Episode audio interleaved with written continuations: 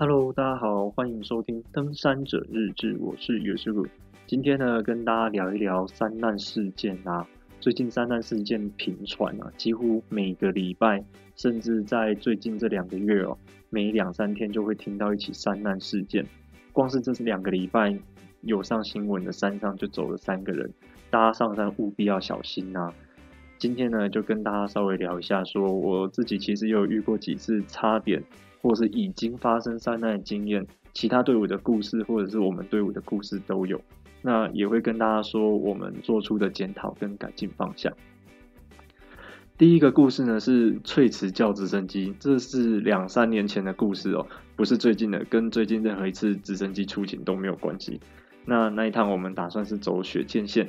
第二天呢原本要从三六九推进到完美谷，但是因为天气不好，我们迫降在翠池。隔天要出发的时候呢，有去过的可能就知道，就是翠池后面有一个小上坡，上坡之后会有一个稍微往下的缓坡，进入玉山圆柏森林。那就是在那个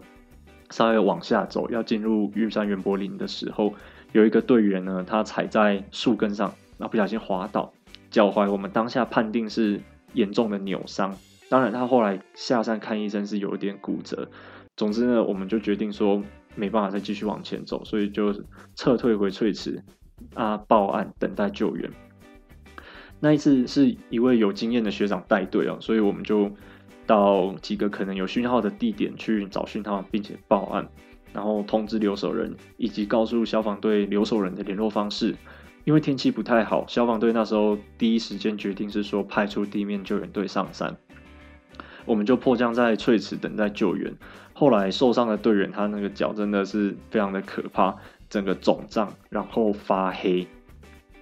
我们就先让他穿上随身带着的护具，稍微固定一下。接下来一整天就是定时跟山下搜救队还有留守人更新资讯，方便搜救队集结啊，以及确认伤者状况。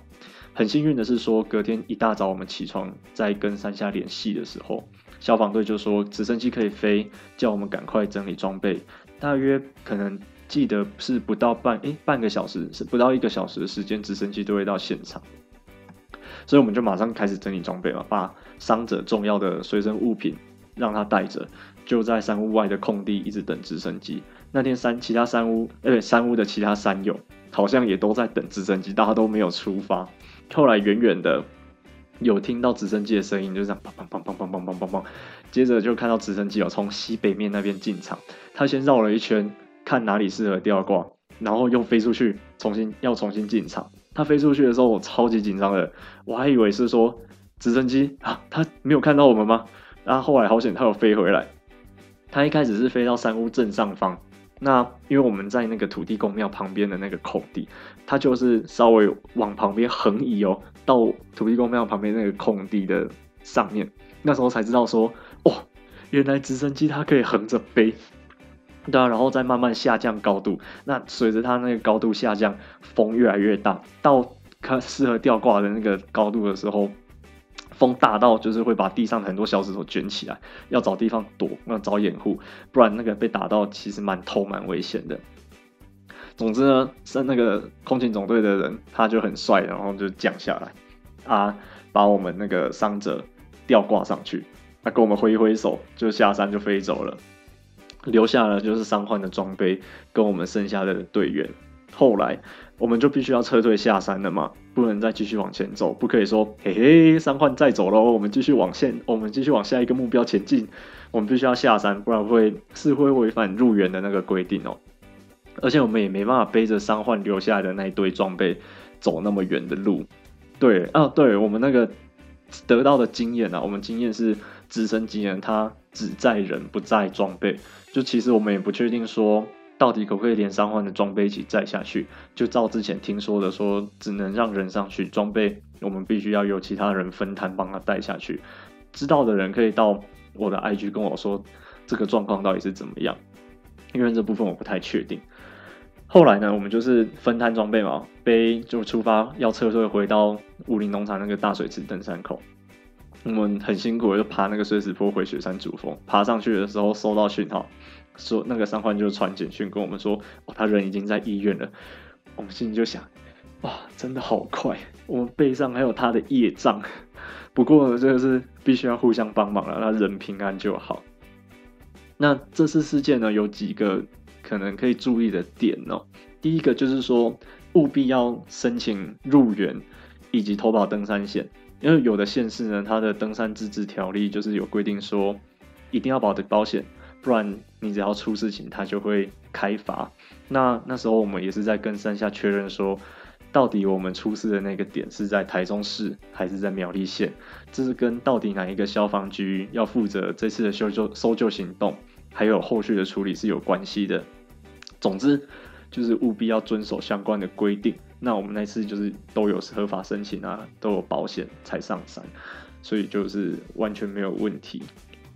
第二件事情就是留守人的重要性哦，一定要清楚告知山下留守人队伍的人数。以及你们每一天的行程，那紧急状况的处理方式，因为有一些留守人不是那么常爬山，可能是你的家人，所以一定要告诉他遇到紧急状况的时候可以怎么处理。对，因为山上不是随时都有讯号，当搜救队要确认一些队伍的资讯啊，或者是人员是谁是谁的时候，他会找到留守人去询问，所以这非常重要。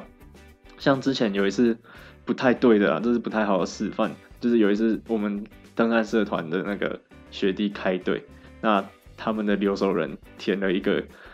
也要上山，但是不是这一团的人，所以那一次就是蛮尴尬的，好险没有出意外。那这样子是不太好的事情哦。留守人一定要是待在山下，并且那几天都要随时注意任何来自山上的状况。在山上的人也尽量要跟留守人定时保持联系，然后互相回报说。天气状况是怎么样啊？以及在山上的队伍人员的安全，以及一些伙食或者是一些安那个什么，反正就是一些队伍的细节就对了，让整件整个队伍是资讯是有被掌握到的。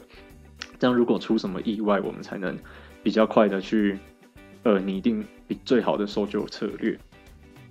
那这一次第三件事情哦，就是必须要做好功课才要上山。就包含说行程规划啦，里面可能就有含有一些水源啊，你可以紧急扎营的地点，以及哪里会有讯号等等。这样一来，就是说发生意外的时候，才能用最快然后最安全的速度安顿好整个队伍，并且顺利的跟山下求救，这是很重要的。所以务必要做好功课。那这次的经验也是蛮特别的，但是希望以后不要再发生了，实在是蛮可怕的。可以预防的措施哦，就是例如说评估自己的体能到底适不适合这样子的一个行程，那查行程记录跟地图，拟定撤退方案。就例如说，呃，几月几号几点我们没有走到哪一个地方，那我们就紧急扎营，然后隔天撤退，大概是这种概念。以及说装备务必要带对啊，就是该带的带，不该带的不要带太多等等。之后呢，就是再找一集详细再讲。那在那次撤退的路上哦，被其他山友看我们从翠池那个方向来，就会说：“哦，你们从翠池来吗？”我们就说：“对。”他说：“你们队伍有六个人吗？”我们就说：“对。”他其他他就会接着问说：“嚯，就是你们叫直升机的吼？”真的还蛮尴尬的，因为那个地面部队他其实也有出发，只是他到三六九，然后知道直升机有飞，他就飞回去，他就他们就下山了。对，所以我们没有接触到地面部队，但是其实。整个雪山的人都知道哦，有一队从翠池来的六个人的队伍出事情了，要叫直升机。对啊，那这边还是要感谢地面部队跟直升机这样子辛苦的上山搜救，他们真的是很辛苦。再来有一个我觉得蛮不错的是说，我们要感谢我们那次的接驳车司机，他在武林农场把我们放下车之后，他自己自己在宜兰等了四天，没有接其他团的客人。他说觉得天气不好。我们有可能会撤退，那他接到我们的电话之后，马上就上山到武林农场去接我们了。所以有一个长期配合，然后知道彼此习惯的接驳车司机，其实也蛮重要的。有兴趣的话，可以再问我，叫啊 IG 啊什么之类的，问我说杰博士车司机的联络方式。我是真的还蛮推荐我认识的这个大哥，他也有很多故事可以说，之后再慢慢讲。OK，第二个加罗湖，这第二个故事呢，其实是别的队伍啊，在山上被我们遇到，那他们有有还蛮高的风险会发生山难的故事。有有一年跨年呢，我们跑去加罗湖玩，我们吃饱在天幕底下跟别队的协作聊天，还有吃那个协作骗我们说鱼是从加罗湖里面钓上来的，反正就大家就在那边聊天玩得还蛮开心的。后来大家晚上七八点的时候就看到来的那个路上啊有头灯，想说天啊，这个也太晚到了吧。后来问了才知道说他们全部都是新手，因为路况不太熟啊，又太晚出发，最后摸黑又拖更久，所以才搞到这么晚才到。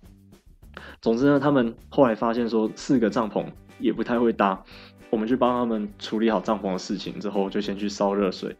端过去给他们喝，然后接着就发现他们只带了一颗宫顶炉、一罐瓦斯，加上四包泡面，而且不太会用炉头。他们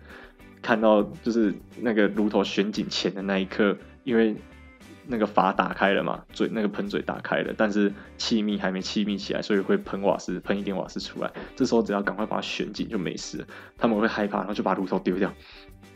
嗯，有点傻眼。总之，后来我们就是把他的食物啊那些东西拿过来，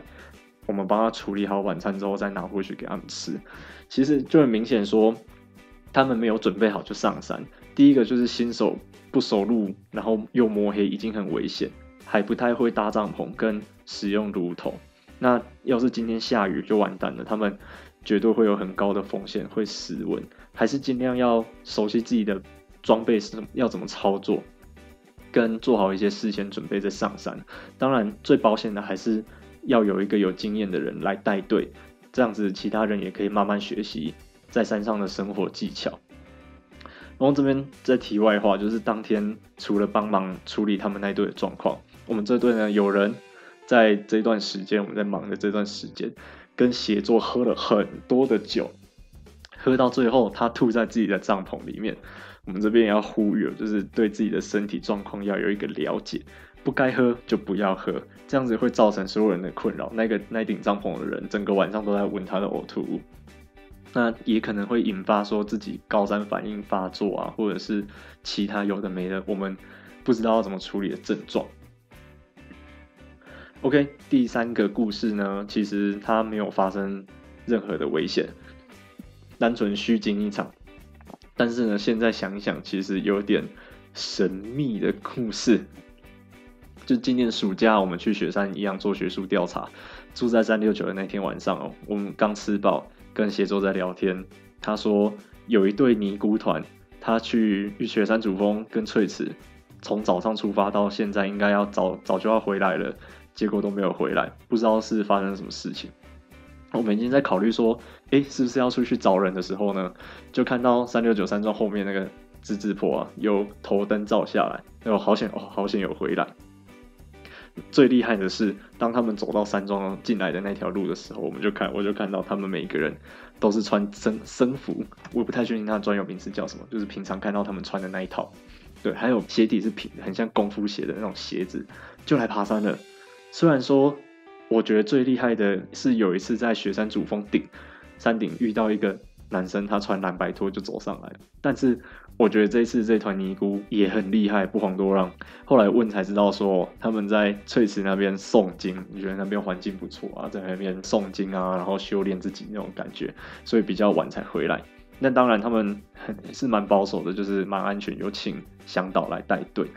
这次呢，会觉我会觉得有点有趣又神秘，是因为。让我想到之前申请入山证的时候，不是要填入山事由吗？大家可能第一个看到登山健行就按下去了，都没有注意看后面的选项。有几个真的是蛮好玩的。第一个就是让我想到了传教，没错，入山证上的入山事由可以是因为你要为了要传教，所以要入山。还有一个是选监工作人员，他应该就是像投开票所那种工作人员吧。那既然有选监工作人员，当然也有候选人员的这个选项。所以呢，如果你是候选人，你要进入需要申请入山证的地方，有一个 Only for you，只有你可以选的选项，叫做你是候选人员的入山室友可以选哦。不过现在因为很多地方都取消入山证申请了，基本上就是有这个规定，但是